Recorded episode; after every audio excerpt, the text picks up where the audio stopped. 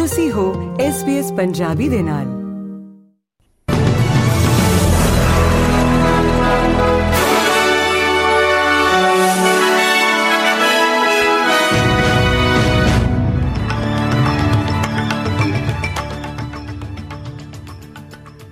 SBS ਦੇ news desk ਤੋਂ ਆਪ ਸਭ ਦਾ ਇੱਕ ਵਾਰ ਫਿਰ ਤੋਂ ਭਰਪੂਰ ਸਵਾਗਤ ਹੈ ਜੀ। ਖਬਰਾਂ ਦੀ ਗੱਲ ਕਰਦੇ ਹਾਂ। ਵਿਕਟੋਰੀਆ ਦੇ ਪ੍ਰੀਮੀਅਰ ਡੇਨੀਅਲ ਐਂਡਰੂਜ਼ ਨੇ ਖੇਤਰੀ ਵਿਕਟੋਰੀਆ ਲਈ 150 ਮਿਲੀਅਨ ਵਰਕਰ ਰਿਹਾਇਸ਼ ਫੰਡ ਦਾ ਐਲਾਨ ਕੀਤਾ ਹੈ। ਇਸ ਨਿਵੇਸ਼ ਦਾ ਉਦੇਸ਼ 2026 ਰਾਸ਼ਟਰਮੰਡਲ ਖੇਡਾਂ ਦੇ ਰੱਦ ਹੋਣ ਤੋਂ ਬਾਅਦ ਹੋਏ ਨੁਕਸਾਨ ਨੂੰ ਪੂਰਾ ਕਰਨ ਵਿੱਚ ਮਦਦ ਕਰਨਾ ਹੈ। ਸ਼੍ਰੀ ਐਂਡਰੂਜ਼ ਦਾ ਕਹਿਣਾ ਹੈ ਕਿ ਉਹ ਖੇਡਾਂ ਨੂੰ ਰੱਦ ਕਰਨ ਲਈ ਮੁਆਫੀ ਨਹੀਂ ਮੰਗਣਗੇ। ਕਿਉਂਕਿ ਸਰਕਾਰ ਵਧੀ ਹੋਈ ਲਾਗਤ ਨੂੰ ਜਾਇਜ਼ ਨਹੀਂ ਠਹਿਰਾ ਰਹੀ। ਤੇ ਇਸੇ ਦੌਰਾਨ ਵਿਰੋਧੀ ਧਿਰ ਦੇ ਨੇਤਾ ਜੌਨ ਪੈਸੂਟੋ ਨੇ ਐਂਡਰੂ ਸਰਕਾਰ ਵੱਲੋਂ 2026 ਦੀਆਂ ਰਾਸ਼ਟਰਮੰਡਲ ਖੇਡਾਂ ਨੂੰ ਰੱਦ ਕਰਨ ਦੇ ਫੈਸਲੇ ਦੀ ਜਾਂਚ ਰਾਜ ਦੇ ਆਡੀਟਰ ਜਨਰਲ ਦੁਆਰਾ ਕਰਵਾਉਣ ਦੀ ਮੰਗ ਕੀਤੀ ਹੈ। ਵਿਰੋਧੀ ਧਿਰ ਨੇ ਕਿਹਾ ਹੈ ਕਿ ਰੈਫਰਲ ਇਸ ਗੱਲ ਉਤੇ ਧਿਆਨ ਕੇਂਦਰਿਤ ਕਰੇਗਾ ਕਿ 2.6 ਬਿਲੀਅਨ ਦੀ ਸ਼ੁਰੂਆਤੀ ਲਾਗਤ ਦਾ ਅੰਦਾਜ਼ਾ 6 ਤੋਂ 7 ਬਿਲੀਅਨ ਦਾ ਕਿਵੇਂ ਹੋ ਗਿਆ? ਸੰਗੀ ਸਰਕਾਰ ਆਸਟ੍ਰੇਲੀਆ ਦੀ ਯੂਨੀਵਰਸਿਟੀ ਪ੍ਰਣਾਲੀ ਵਿੱਚ ਸੁਧਾਰਾਂ ਦੇ ਹਿੱਸੇ ਵਜੋਂ ਵੀ ਵਾਧੂ ਖੇਤਰੀ ਯੂਨੀਵਰਸਿਟੀ ਅਧਿਐਨ ਕੇਂਦਰਾਂ ਦੀ ਸਥਾਪਨਾ ਕਰਨ ਜਾ ਰਹੀ ਹੈ।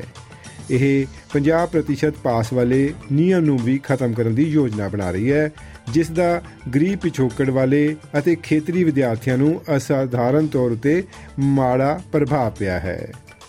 ਇਹ ਸੁਧਾਰ ਯੂਨੀਵਰਸਿਟੀਆਂ ਦੇ ਸਮਝੌਤੇ ਵਿੱਚ ਅੰਤਰਿਮ ਰਿਪੋਰਟ ਜੋ ਕਿ ਅੱਜ ਜਾਰੀ ਕੀਤੀ ਗਈ ਹੈ, ਦੀਆਂ ਸਿਫਾਰਸ਼ਾਂ ਵਿੱਚੋਂ ਇੱਕ ਹੈ। ਬਿਲਡਿੰਗ ਇੰਡਸਟਰੀ ਵੱਲੋਂ ਦੇਰੀ ਲਈ ਕੀਤੀ ਬੇਨਤੀ ਦੇ ਬਾਵਜੂਦ ਅਪੰਗਤਾ ਭਾਈਚਾਰਾ ਕੁਈਨਜ਼ਲੈਂਡ ਦੀ ਪਹੁੰਚਯੋਗ ਰਿਹਾਇਸ਼ ਯੋਜਨਾ ਨੂੰ ਤੁਰੰਤ ਲਾਗੂ ਕਰਨ ਦੀ ਮੰਗ ਕਰ ਹੈ।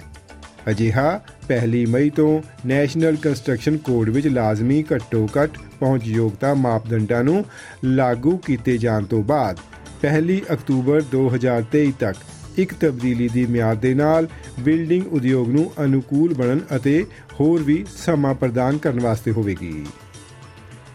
ਲੇਬਰ ਮੈਂਬਰਾਂ ਨੇ ਆਸਟ੍ਰੇਲੀਆਈ ਅਤੇ ਯੂਐਸ ਮੰਤਰੀਆਂ ਵਿਚਕਾਰ ਉੱਚ ਪੱਧਰੀ ਗੱਲਬਾਤ ਤੋਂ ਪਹਿਲਾਂ ਐਲਬਨੀਜ਼ੀ ਸਰਕਾਰ ਨੂੰ ਔਕਸ ਭਾਈਵਾਲੀ ਚੋਂ ਪਿੱਛੇ ਹਟਣ ਦੀ ਮੰਗ ਕੀਤੀ ਹੈ।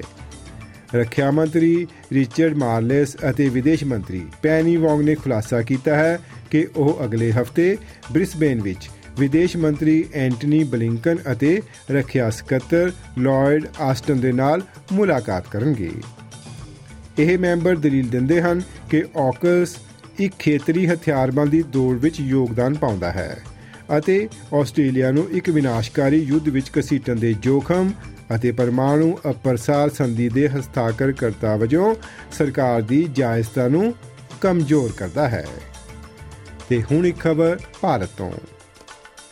ਅਗਲੇ ਸਾਲ ਹੋਣ ਵਾਲੀਆਂ ਸੰਸਦੀ ਚੋਣਾਂ ਵਿੱਚ ਪ੍ਰਧਾਨ ਮੰਤਰੀ ਨਰਿੰਦਰ ਮੋਦੀ ਦੀ ਸੱਤਾਧਾਰੀ ਬੀਜੇਪੀ ਪਾਰਟੀ ਨੂੰ ਚੁਣੌਤੀ ਦੇਣ ਲਈ ਦੋ ਦਰਜਨ ਤੋਂ ਵੱਧ ਭਾਰਤੀ ਵਿਰੋਧੀ ਪਾਰਟੀਆਂ ਨੇ ਇੰਡੀਆ ਨਾਮ ਦਾ ਇੱਕ ਗੱਠਜੋੜ ਬਣਾ ਲਿਆ ਹੈ।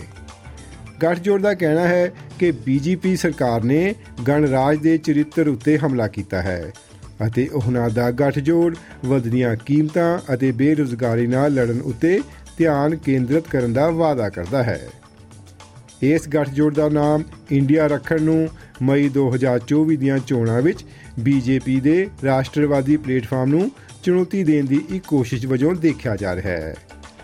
ਸ਼੍ਰੀ ਮੋਦੀ ਨੇ ਗੱਠਜੋੜ ਦੇ ਮੈਂਬਰਾਂ ਦੀ ਮੌਕਾ ਪ੍ਰਸਤ ਅਤੇ ਪ੍ਰਿਸ਼ਟ ਸਿਆਸਤਦਾਨਾਂ ਵਜੋਂ ਆਲੋਚਨਾ ਕੀਤੀ ਹੈ ਅਤੇ ਕਿਹਾ ਹੈ ਕਿ ਇਹਨਾਂ ਨੇ ਵਿਸ਼ਵ ਪੱਧਰ ਉੱਤੇ ਭਾਰਤ ਨੂੰ ਬਦਨਾਮ ਕੀਤਾ ਹੈ। ਭਾਰਤ ਦੀ ਕਾਂਗਰਸ ਪਾਰਟੀ, ਜੋ ਕਿ ਬੀਜੇਪੀ ਦੀ ਮੁੱਖ ਵਿਰੋਧੀ ਧਿਰ ਵੀ ਹੈ ਦੇ ਨੇਤਾ ਰਾਹੁਲ ਗਾਂਧੀ ਦਾ ਕਹਿਣਾ ਹੈ ਕਿ ਸ਼੍ਰੀ ਮੋਦੀ ਦੀ ਪਾਰਟੀ ਆਰਥਿਕ ਅਸਮਾਨਤਾ ਵਧਾ ਰਹੀ ਹੈ। ਤੇ ਦੋਸਤੋ, ਇਹ ਸਨ ਅੱਜ ਦੀਆਂ ਚੋਣਵੀਆਂ ਖਬਰਾਂ।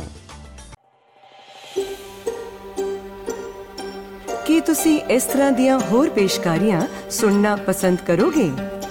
Apple Podcast, Google Podcast, Spotify ਜਾਂ ਜਿੱਥੋਂ ਵੀ ਤੁਸੀਂ ਆਪਣੇ ਪੋਡਕਾਸਟ ਸੁਣਦੇ ਹੋ।